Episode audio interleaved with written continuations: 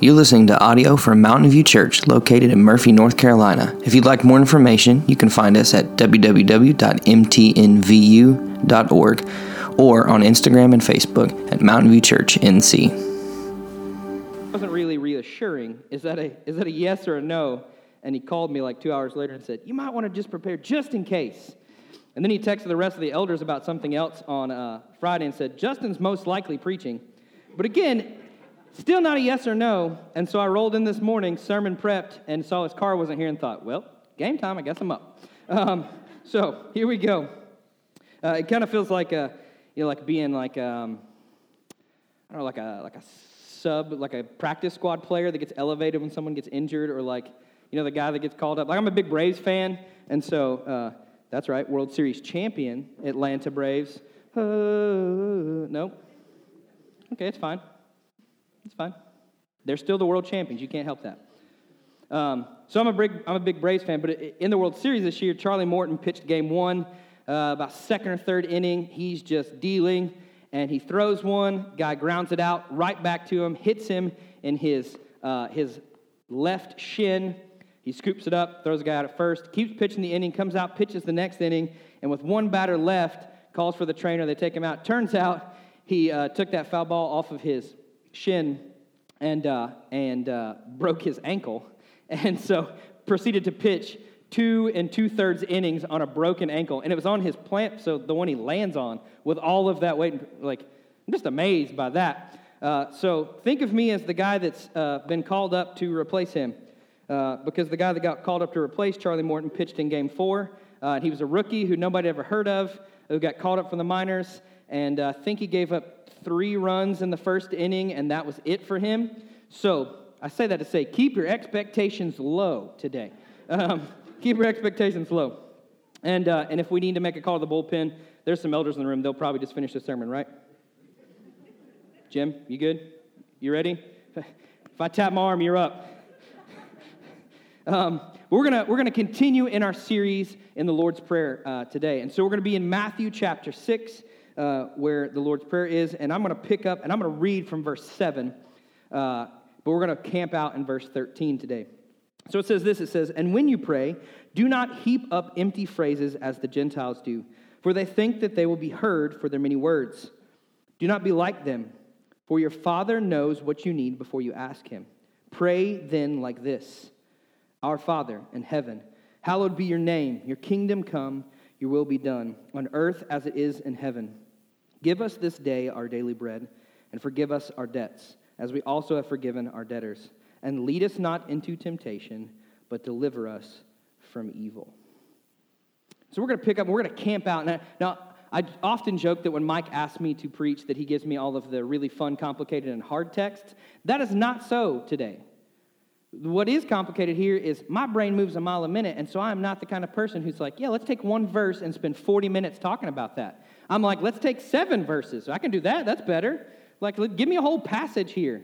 And so when I was like, well, what do you do with such a simple sentence as, lead us not into temptation, deliver us from evil? Like, that makes, that makes pretty easy sense to me. Like, one, do not lead us into temptation. Don't be dumb. Got it. Okay, two, deliver us from evil. Again, don't be dumb. Got it. It's pretty simple. Like, you can all go home now. That's it for today. We're done. Right? It's a pretty simple text. Don't lead us into temptation. Okay, I can get that. I, I do that all the time myself. Deliver us from evil. Okay, yeah, I get it. But here's what's interesting about this text this particular sentence seems so simple, but in it, there are four core truths for us to grasp and understand and hold fast to that if you've been a Christian for any amount of time, you know these truths. You know them. The problem is that you probably don't really act like you believe them. I know that because I'm guilty of the same thing. You know these truths to be truthful. You know these things to be part of the gospel. You know these four statements we're going to walk through as being God honoring truth. The problem is that we don't always live like we believe these things. And they're simple, they're super simple. And so we're going to dive deep into that this morning. So perhaps you've forgotten some of these simple truths. Perhaps you've You've been a Christian so long that now you spend so much time wanting to discuss the deep and complicated things of Scripture. Whether you're Calvin, Calvinist or Arminian, whether you're pre trib, post trib, premill, amill, or whatever the heck you believe about the end times, whether you believe that Jesus is going to fly down on a magical pony, whether you believe that people can sprinkle, or you have to be dunked, or you can baptize as a baby, or you have to be full grown adult. Like, there's plenty of things you could argue about. And we should have opinions about these things. But they're not the heart of the gospel, and they're not the simple truth of the gospel. And in the end, when you cross into eternity, Will it matter if you were sprinkled or dunked? I would argue no, it doesn't. I would argue that what matters is do you have a life saving faith in Christ that has rescued you from darkness and placed you into a kingdom of glorious light? Your method of baptism, for all I care, you could have been in prison and somebody could have spit on a towel and slapped you in the forehead. Counts for me. Right? Like we can argue about those closed, those open-handed doctrines all day, and we surely should have a stance. But I think so many times we get focused on what we believe about the end times or what translation of the Bible we believe is the most accurate that we forget simple truths that matter to our everyday life that make us more like Jesus. And so we're going to dive into that this morning. So the first one, if you're a note taker, is this. The first part of this petition says, Lead us. Lead us. Lead us. That seems simple enough. That seems really, really simple. And I would say that if I asked any of you, most of you would say, yeah, you know what?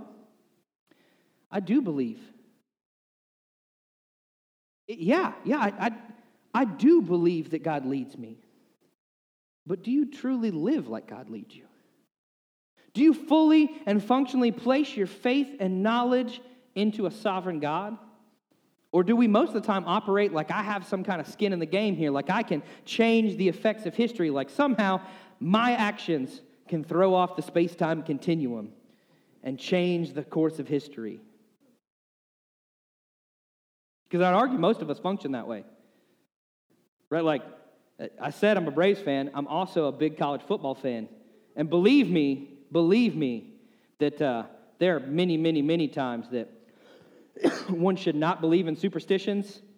But in the words of Michael Scott, I'm not superstitious, but I am a little stitious. Um, no, like, yeah, I'm like, no, no, no, no, no, no, no. Every time I wear this shirt, they win. I have to wear the shirt. I'm sitting there thinking, like, well, for the game against Clemson, we had cheese dip. For the SEC championship game, we didn't have cheese dip. Georgia lost. Now we're in the national championship game against the evil empire. Nick Saban and the Crimson Tide, we got to make cheese dip so they can win. And they won. cheese dip forever. Right? Like, does that really matter? Heck no. Do you think God really cares whether or not I made queso before the national championship game? Shoot, I would argue, my wife would probably argue more than this, that God doesn't actually care who wins that game. Because does it really matter in the grand scheme of history? No, but I'll hold fast to it for a long time, right? Like I've been waiting 34 years for a national title, and I finally have one. Hallelujah. You know, like that's where I'm at. But my, my actions don't change the course of history there. My actions don't change the course of history. So often we forget that we serve a sovereign God, but we teach our kids that. How many of you grew up in Sunday school and sang, He's got the whole world in his hands? Come on, you know the song. Yeah, if you went to Sunday school, you've sang that song in your life. Maybe unless you grew up Catholic, and I don't, I don't, that doesn't seem so. Seems a little too less ritualistic for that. I don't know. I didn't grow up Catholic. I was born of the Southern Baptist. We came out of the womb singing Jesus got the whole world in his hands and baking casseroles. no, we serve a sovereign God. We serve a sovereign God, and Scripture teaches us that. If you don't believe me, Here's the simple truth of it Matthew chapter 10, verse 29 through 31. Are not two sparrows sold for a penny? And not one of them will fall to the ground apart from your Father. But even the hairs on your head are all numbered. Fear not, therefore, you are of more value than many sparrows. Colossians 1 16 through 17. For by him all things were created, in heaven and on earth, visible and invisible, whether thrones or dominions or rulers or authorities. All things were created through him and for him. And he is before all things, and in him all things hold together. Isaiah chapter 45, verses 7 through 9. I form light and create darkness. I make well being and create calamity. I am the Lord who does all these things. Shower, O heavens, from above, and let the clouds rain down righteousness. Let the earth open. Let salvation and righteousness may bear fruit. Let the earth cause them to both sprout. I, the Lord, have created it. Woe to him who strives with him who formed him. A pot among earthen pots. Does the clay say to him who forms it, What are you making? Or, Your work has no handles. Proverbs 16:33, the lot is cast into the lap, but it is every decision is from the Lord. Lamentations 3, 37 through 39. Who has spoken and it came to pass, unless the Lord has commanded it? It is not from the mouth of the Most High that good and bad come. Why should a living man complain, a man, about the punishment of his sins? We serve a God who's sovereign, who's in control, who everything is in his hands and nothing escapes him. And I think for some of us, we struggle with that idea because we want power. We like to be our own gods. But here's what's crazy this should be reassuring and hopeful to us that we can't screw it up. Right? This should make us hopeful that we can't mess things up because our God is sovereign. It's not like one day he was like, oh, uh oh, no, dang it, buddy, I told you that, and now you did this. Wow, come on. That was not what I had in mind. No, we serve a God who says, oh, you messed up there, pal. Don't worry, I have a grander scheme in mind. Oh, yep, you slipped and fell there. It's okay. I've got a bigger picture for you. Right? Romans tells us that in Romans chapter 8 that he works all things together for good for those who are called according to his purpose. Right? Like, notice he doesn't say you're good, he just says good. Why? Because my good for myself is often not good. Right? Like, if I had things my way, I'd be a millionaire, right? I'd have some money. I'd be rolling in it. I wouldn't have a Jeep that's got rust spots and has a light currently blinking and making a noise, and I don't know how to fix it. So if you're a mechanic, you can come see me afterwards. or like if I had it my way, I'd be cruising, no vehicle problems whatsoever. Right? If I had it my way, I'd be filthy rich. I live in a really big house.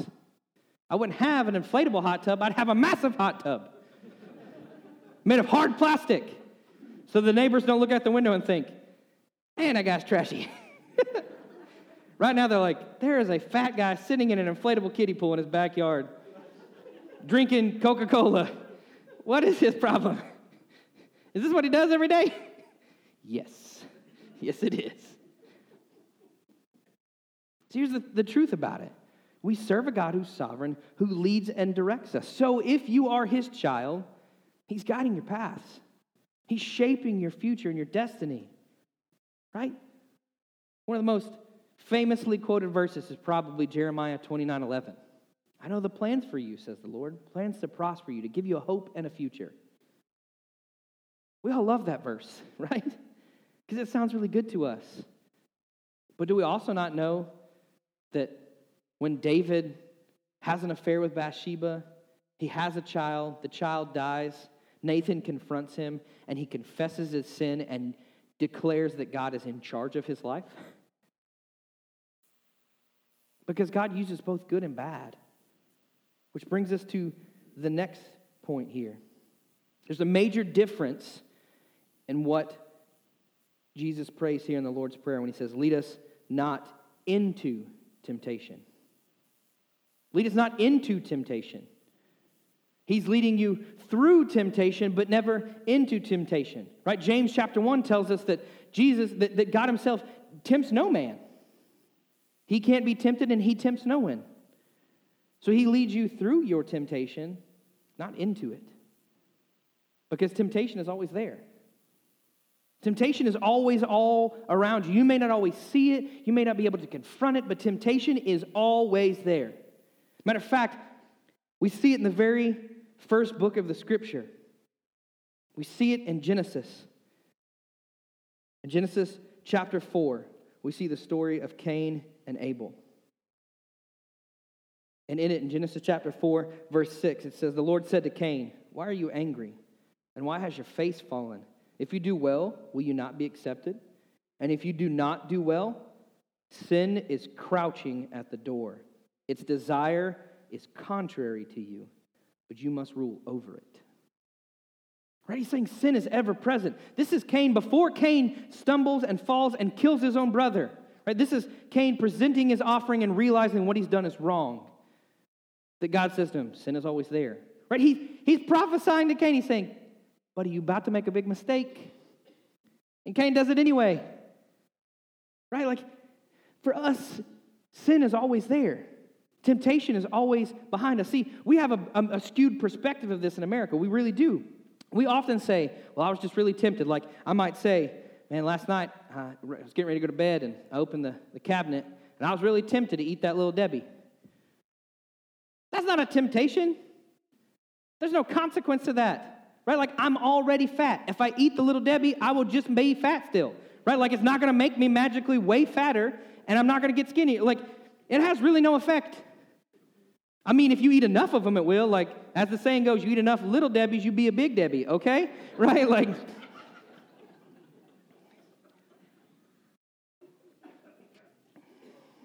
I'm just saying. Right? That's not a temptation. That's not really a temptation. Or if you say, I was walking through the mall and I was really tempted to buy these shoes. It's not a temptation. Is your life really that different if you buy or don't buy the shoes? Like we're talking about, like, unless you're buying really spiffy Jordans or something, we're talking 75 80 $100 for shoes nowadays. Is that really going to be that big of a difference in your life? That's not a temptation.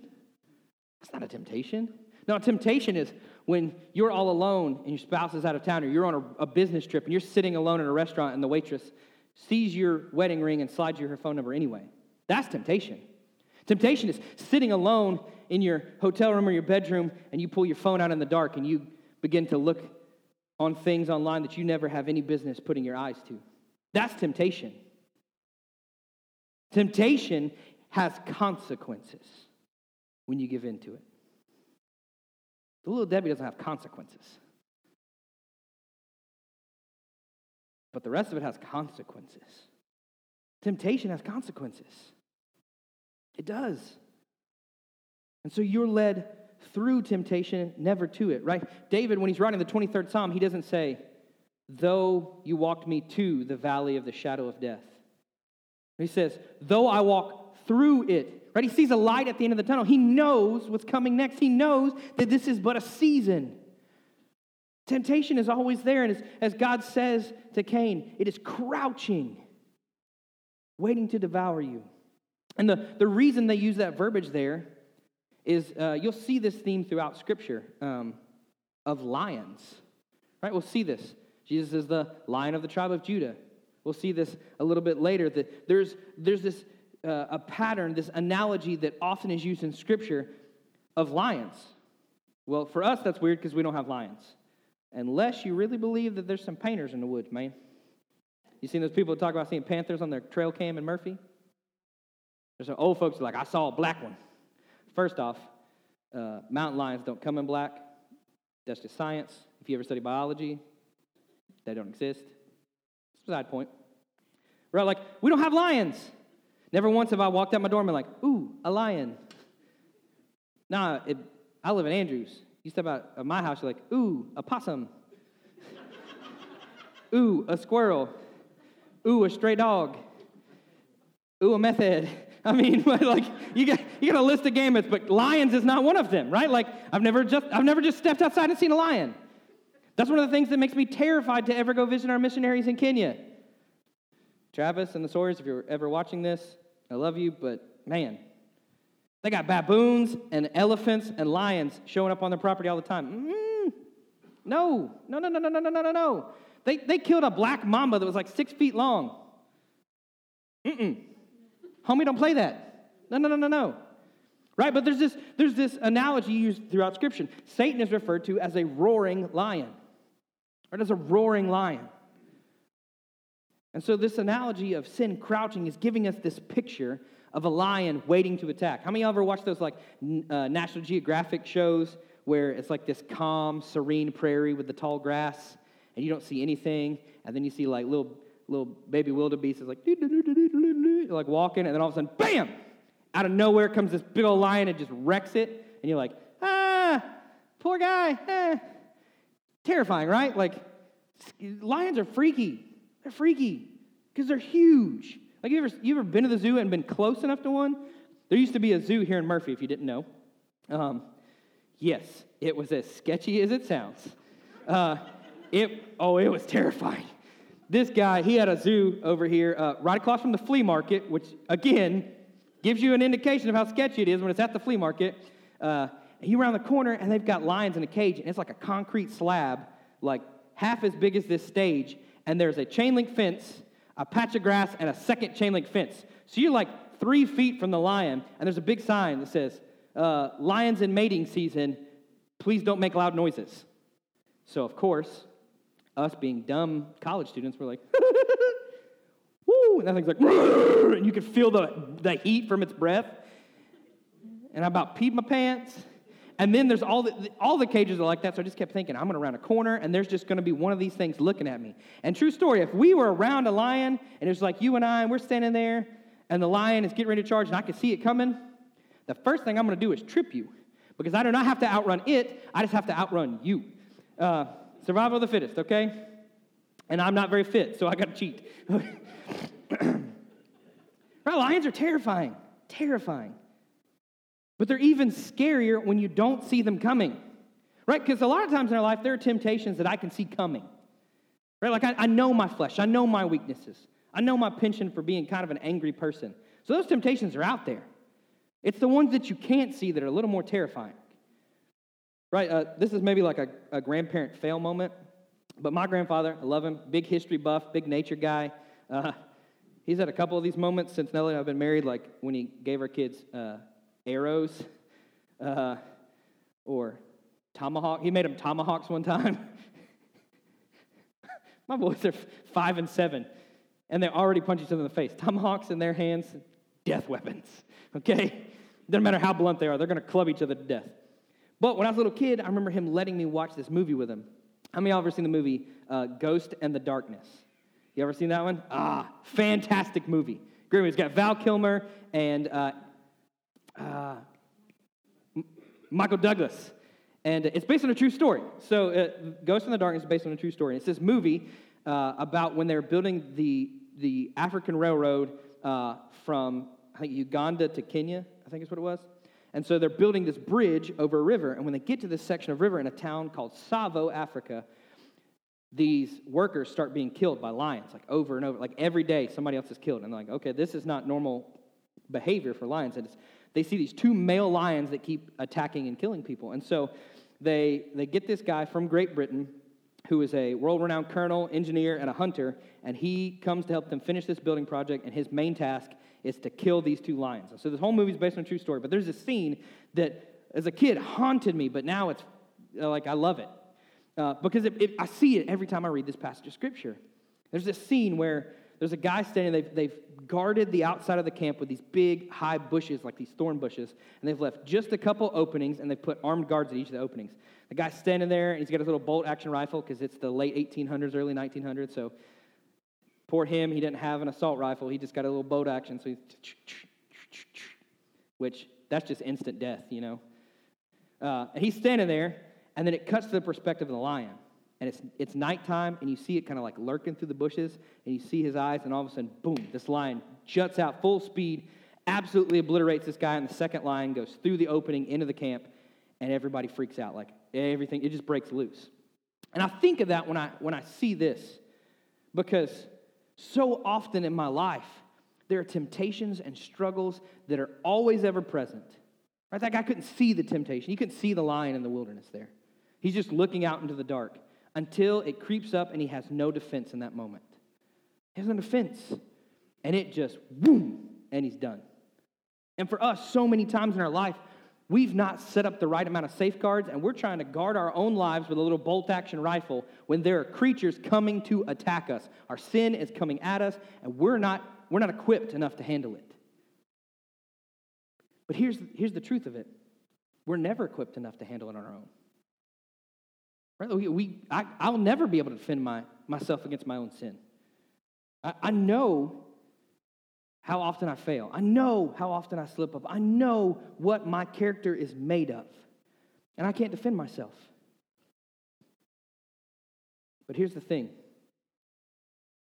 this is where the linchpin of this whole sentence comes in, and this is the third truth that you need to know today. It's that God delivers us. He delivers us. He rescues us. Right? That's the next petition where he says, Lead us not into temptation, but deliver us. Because you and I can't deliver ourselves. I don't have a defense for that. I don't have a way to put up enough fight to save myself. I need rescuing. Right? That's what we sang about this morning. God is our rescuer, He is our defense, He is fighting for us. I need deliverance. I need rescue because I can't do it on my own. And that's where I think a lot of us really struggle. Maybe, maybe you don't struggle so much with knowing that God leads you. Maybe you don't struggle with knowing that your sin is there, but you struggle with the fact that you think you can handle it on your own. You think you can defend yourself. God, as long as we're on the same track of talking about lions, there's a famous quote uh, by St. Augustine where he said, The truth is like a lion. You don't have to defend it. Let it loose and it will defend itself. That's great, right? That's, that's a good quote. That's good for us to know as Christians that the truth is like a lion. We don't have to defend it. But Charles Spurgeon took that quote and he spun it a little bit and he, he took it a step further. And this is what I, I really love this. He said this in an 1886 sermon, Christ and his co workers. He said, Suppose a number of persons were to take it to their heads that they had to defend a lion, full grown king of beasts. There he is in his cage, and here come all the soldiers of the army to fight for him. Well, I would suggest to you that if they would not object and feel that it was humbling to them, that they should kindly stand back and open the door and let the lion out. I believe that would be the best way of defending him, for he would take care of himself. And the best apology for the gospel is to let the gospel out. That's where we have to stand today, is knowing that we serve a God who is sovereign, we are saved by a God who is in control, and we don't have to defend ourselves anymore. We just have to let the lion out of the cage. We just have to let Christ fight for us. Because I, in my weakness, I can't. I'm like a soldier trying to, to defend a lion. He doesn't need defending. Right? Have you ever seen a lion? Freaky. They're huge. They got like retractable claws, which is not normal. They got huge teeth. Like it doesn't need defending. I'm the one who needs defending. So all I have to do is let the gospel out so it does its work. All I have to do is say, I know I'm a hypocrite. I know I'm a failure. I know I've fallen short. But God is good to save bad people who place their faith in Him. And that's good news, right? That's why the last word is the best apology for the gospel is to let the gospel out. That word gospel in the Greek simply means good news. And that's the good news this morning is that you and I, despite our failures and our shortcomings, we have a God who saves us and defends us and fights for us. And all we have to do is let him lead us. Simple submission is all we have to do. I know there's probably some people in the room who are um, Lord of the Rings fans? That's fine. Y'all can be that. I, on the other hand, I'm a Narnia guy, right? I'm a simple human. Lord of the Rings, really big book, lots of words, lots of characters. All of them are kind of like Jesus, but in some ways not. You got to connect all the dots. Not Narnia. No, no, no. It's pretty simple. Like Jesus, Aslan, Aslan, Jesus. Boom, done. Right? Pretty simple. Like it's. I like that. I'm a simple guy. I like good analogies. I love the scene in Narnia um, where the white witch comes into the camp and she comes to Aslan and she's asking for Edmund. So if you know the story, Edmund has messed up, right? He sits in the witch's throne, he eats the uh, Turkish delight, and he spills all the secrets. Which, first off, who's spilling secrets for Turkish delight? You ever eaten that stuff? It's like the inside of a jelly bean, but flavored like rose water. I was not a fan. Our kids liked it. We made it one time we watched Narnia, and I made Turkish delight. That was a labor of love because that stuff was gross and took hours. But Edmund sins, right? He sins. The white witch comes after him. And I love this scene because I know C.S. Lewis purposely wrote this in there for, for a moment like this, right where the white witch says, Edmund has broken the law. It says in the law that he must be killed. And Aslan growls at her and says, Don't recite the deep magic to me, witch. And every time I'm like, ah, yeah, show her, right? Because it's this moment where Satan likes to do this in our life, and our flesh likes to do this, where it accuses us and it pulls up our sin and it says, You're guilty. And Jesus says, Don't recite that to me. I wrote the law. I was there in the beginning. I stood at the foundations of the earth. I was with God the Father. I know what the law says. I know they're guilty. But guess what? I'm in charge. That's fantastic. That's good for us if we're followers of Christ to know I'm not in charge, but we serve a God who, despite our shortcomings and our failures, defends us over and over and over again. And no amount of sin you do can separate you from the love of Christ. Because once you're His, you're His. That's the other thing about serving a God who's sovereign. Those who He saves, He cannot unsave. And you can't unsave yourself because he has clenched you in his fist and you are his. If you're truly in Christ, you'll persevere to the end. That doesn't mean, right? There's a reason we use that word persevere. It doesn't mean you're just going to cross the finish line and be all, you know, thumbs up. Like you see those people running marathons and they cross and they look all happy. No, no, they never do. The people running the like the Boston Marathon when they cross the finish line, they look like they're about to die.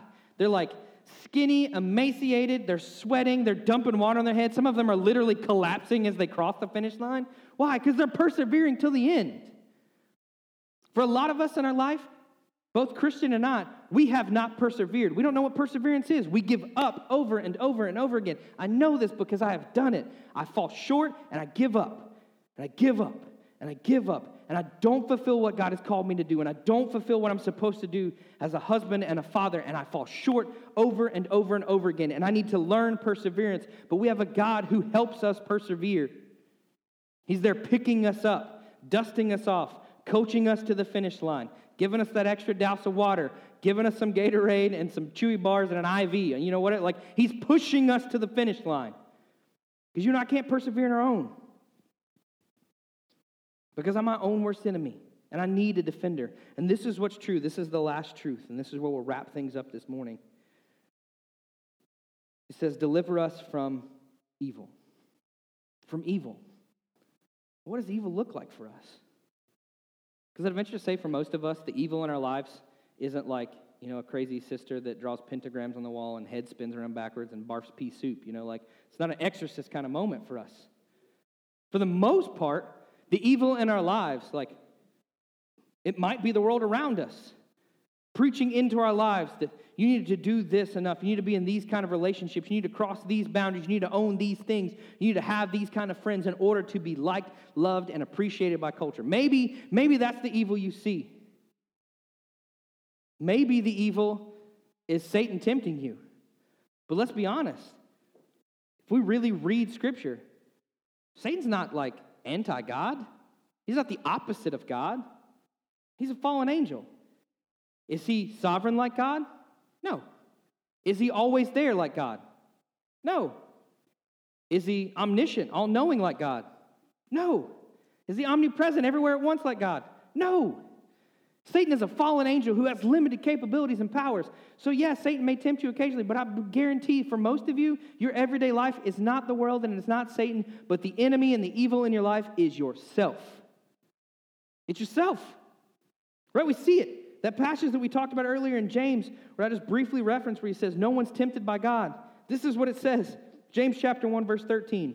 Let no one say when he is tempted, I am being tempted by God. For God cannot be tempted with evil, and he himself tempts no one. But each person is tempted when he is lured and enticed by his own desires.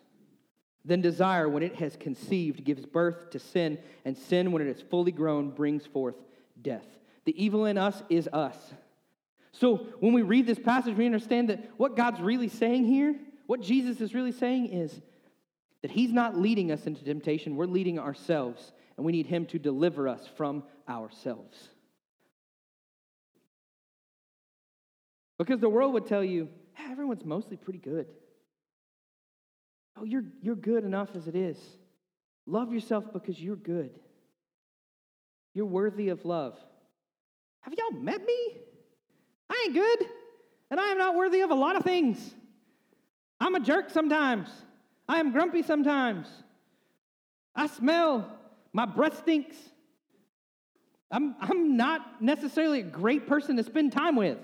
There's a lot of people in this room who have spent long chunks of time with me, and they're like, yeah, I can agree with that. Okay, like, he's a, he's a grumpy old man, somehow trapped in a 34 year old body. Like, I'm, I'm like a grandpa, just squeezed down. Okay? I'm not worthy of a lot of things. And the world would feed that lie to you because the world wants you to believe in yourself and your self worth and your self righteousness.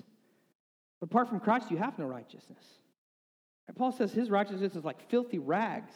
The Greek translation there is menstrual cloths. Right? Like, that's rough. That's rough language that is used in the scripture there. That your righteousness is rubbish, garbage, nasty, gross. Why? We cannot produce righteousness on our own. But here's the hope of it. Before you're like, man, this was a great sermon today. Justin told us how crappy we are as people. No, before you get down on yourself and you leave, here's the good news. The gospel is played out for us in a book called Hosea.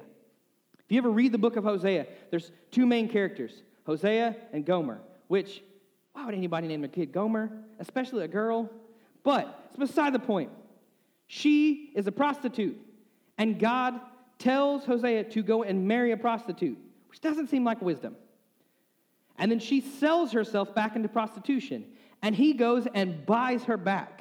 That's the picture of the gospel. That story is in there for us to understand and see that you and I sell ourselves to sin and the world every single day. And Jesus is buying us back because despite your failures and how much we actually sin and our sin nature we're birth, like born with and birthed in and grown up in, he still loves you and buys you back because you are worth it to him because you are his creation and he seeks to join you and bridge that gap in relationship and bring you to himself and adopt you as sons and daughters. That's beautiful. And we don't get worked up enough about that. Right? We want to believe that we're really good people on our own. When apart from Christ, I am not good, but with Christ, I am lovely in the eyes of God. And I'm declared righteous. No matter how many times I sin over and over and over again. And all God demands of us is, if we're His children, to follow Him in obedience and submit ourselves to His headship and His lordship and His kingship over our lives.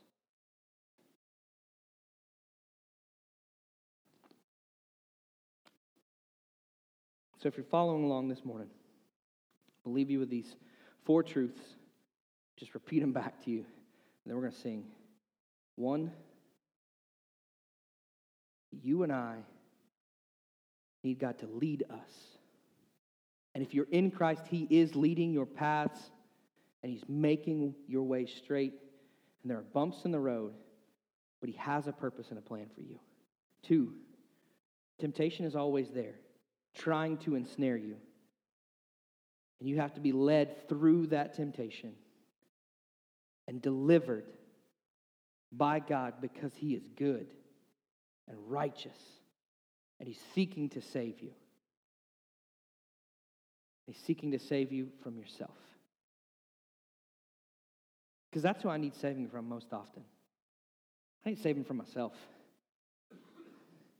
I need saving from me when I pipe off at the mouth. I need saving from me when I say something when I shouldn't. I need saving for myself when I get angry when I shouldn't. I need saving when I get arrogant and proud when I am weak. I need saving when I think I'm smarter and better than I actually am. I need saving when I don't treat other people with honor and respect and dignity. I need saving when I don't share the hope of the gospel with people who I know are lost and dying. I need saving for myself. So, this morning, as the band comes up, we're going to sing together. We're going to sing a song, and this song just simply says, I'll follow you anywhere. But here's the thing I know we can't. And I know that when I sing those words, I don't always mean them. I know that God is demanding that I would follow him, and I don't do it. so this morning, we've got folks from our prayer team who are going to be down front. And they would love to talk to you and walk you through what it means to really follow Christ. Because for some of you, you've been playing a game for a long time and you don't really have a life saving relationship with Jesus. You call yourself a Christian because your family's Christian. You've, been, you, you've had a drug problem, right? You've been drugged to church your whole life. You don't really have a relationship with Jesus. But here's the thing it doesn't matter if you are four months old, four years old, you know, 40 years old. It doesn't matter. Nobody here is going to be like, oh no, somebody who's gone to this church for 15 years who we thought as a Christian is coming down to receive Christ. Oh, what a what a wretched person. No, they're going to hug you and love you and celebrate with you because we do not care if, if you have pretended for 15 years. We care that you have a life saving relationship with Jesus because that actually matters. And so, if you need to pray with somebody because you need to figure out how to follow Jesus better with your life, and you know you're a Christian, but you just not really lived it out, you've not been delivered, you're choosing to deliver yourself, and you're failing miserably about it, people would love to pray with you.